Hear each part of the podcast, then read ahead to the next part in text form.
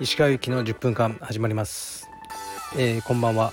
土曜日の夜です。夜はちょっと珍しいんですけどね。昨日から今日すごい珍しく忙しかったですね。ずっとまあオンラインの仕事をしてましたね。ちょっとねこれから告知とかしていきます。いろいろ新商品が入ってきました。えー、っとえー、じゃあレターいきますね。いつも楽しみに聞いています。石川先生のこいつはすごいと思う充実家と思う選手とエピソードを教えていただけたらと思います。うんこれ頂いていろいろ考えたんですけどね。そのなんか浮かばなくて、まあ、もちろんすごいなと思える人はいっぱいいますけどね。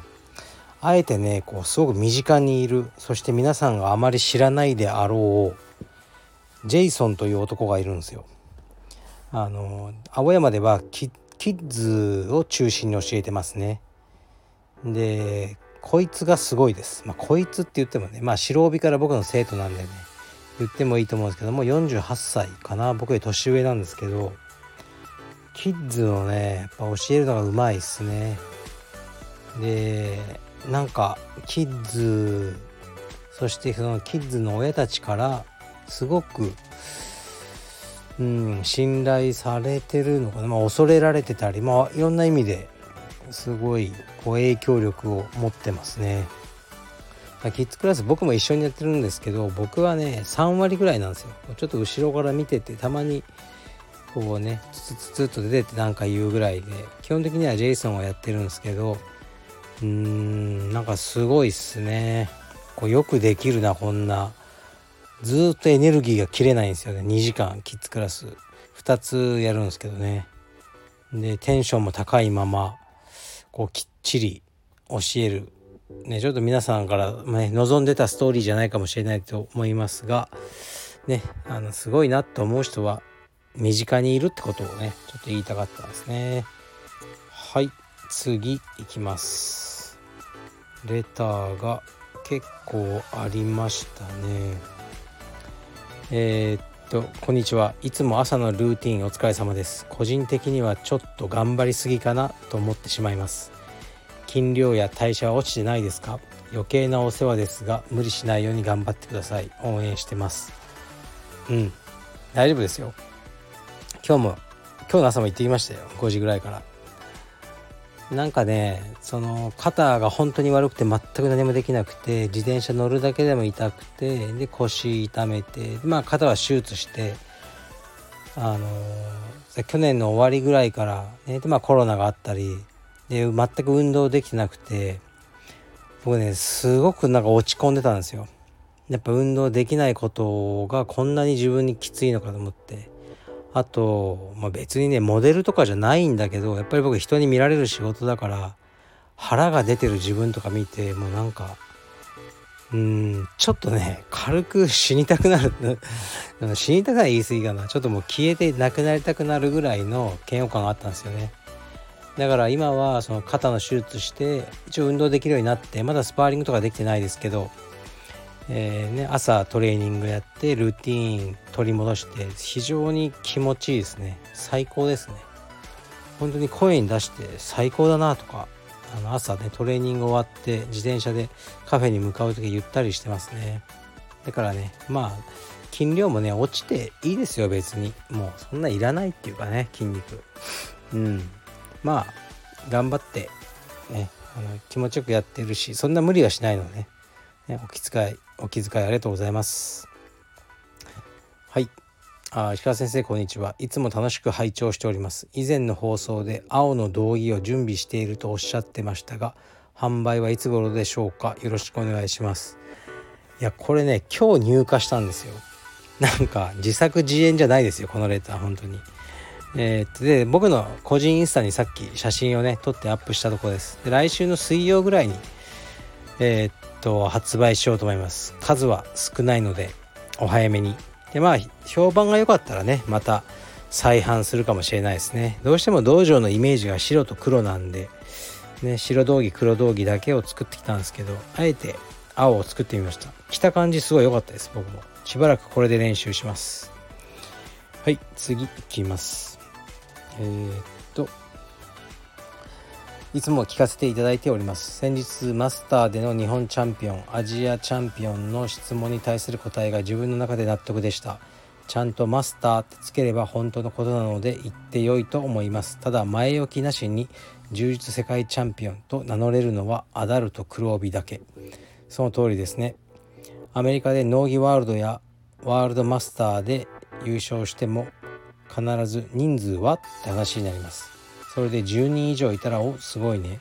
3人って言ったら陰でいろいろ言われてたりします。かっこ笑い。正直 IBJJF の試合に参加する時間やお金がないけど半端なく強い人たちもたくさんいます。ただ自分は試合で立ち位置を確認するために今後もマスターワールドは参加したいと思います。長々と申し訳ありません。感想でした。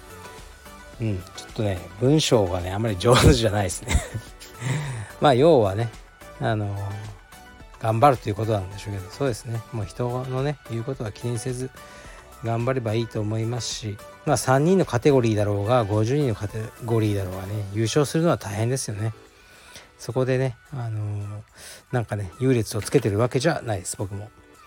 でこのワールドマスターねちょせっかくこのね言葉が出たんで僕もちょっと反応あのしちゃったんですけどね。11月にワールドマスターありますよね。うん。僕もね実は行きたいと思ってるんですよ。それで頑張ってるんですよ。なんか目標ないとねあの頑張れないですよね。はい。まあでもちょっと今ねあのー、まあちょっと妻の方のねあのまあ親まあ、家族のね体調の問題がいろいろあってあの行けるかどうかは分からないですけど僕も11月のワールドマスター行けたらまあ、コロナとかいろいろありますが、ね、なんか息子とか連れて行けたらいいなってあの、ね、頭の片隅に思ってはいます。なんかそういうのがないとねもう頑張れないですね。はい次の質問いきます。好きな道着ベスト5とかありますか？うーんなんかねまあいつも言ってるようにカルペディエム道着が一番好きなんですけどカルペディエム道着は秘密でも何でもなくベースはブルテリアさんなんです。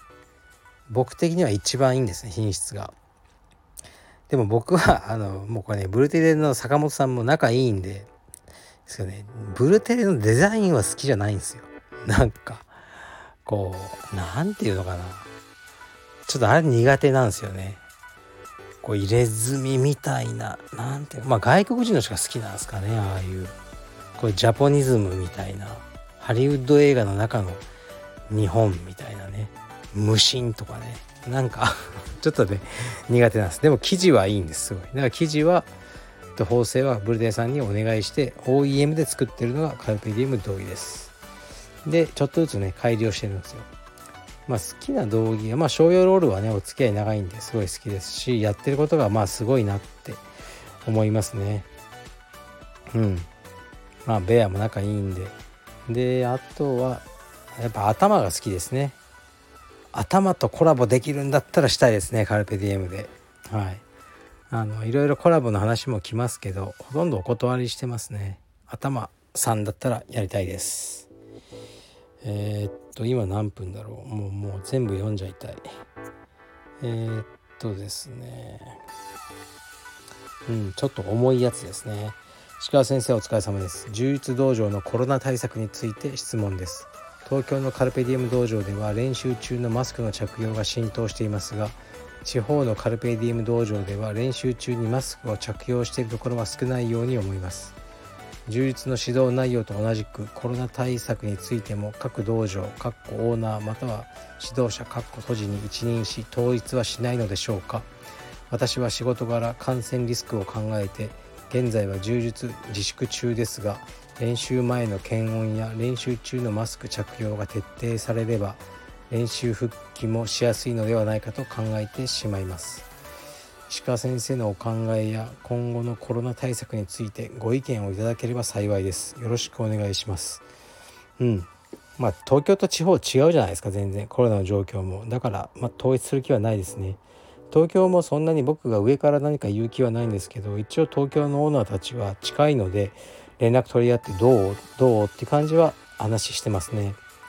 で僕はね逆に先週キッズのねあのキッズクラスの親からそろそろマスクなくしてくれませんかって言われましたね。うん。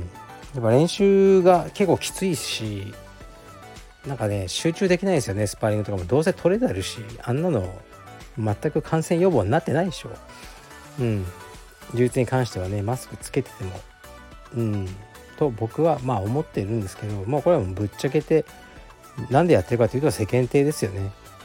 そしてうん。まあコロナのねあの感染者が出た時にまあマスクをうちはしてないことになるとしてても出るんでしょうけど、ね、ほら見たことかと言われる特にうちは言われるってねみんな言いたいみたいなのがあるからあのマスクしてるんですけどうーんもういつか外さざるを得ないと思うんですよね。それがいつなのかっていうのは本当価値観ですよね。東京の感染者が今毎日300人ぐらい200だったらいいのか100だったらいいのか、ね、ゼロなんかならないでしょう。ですからまあどっかの時点で、あのー、僕は判断してマスクはオプションにしますね。してもしなくてもいいよまあそういう道場には通いたくないっていう人はねしょうがないです、はい、もうみんなをねハッピーにすることはできないのでねそこは僕の考えでいこうと思います。はい。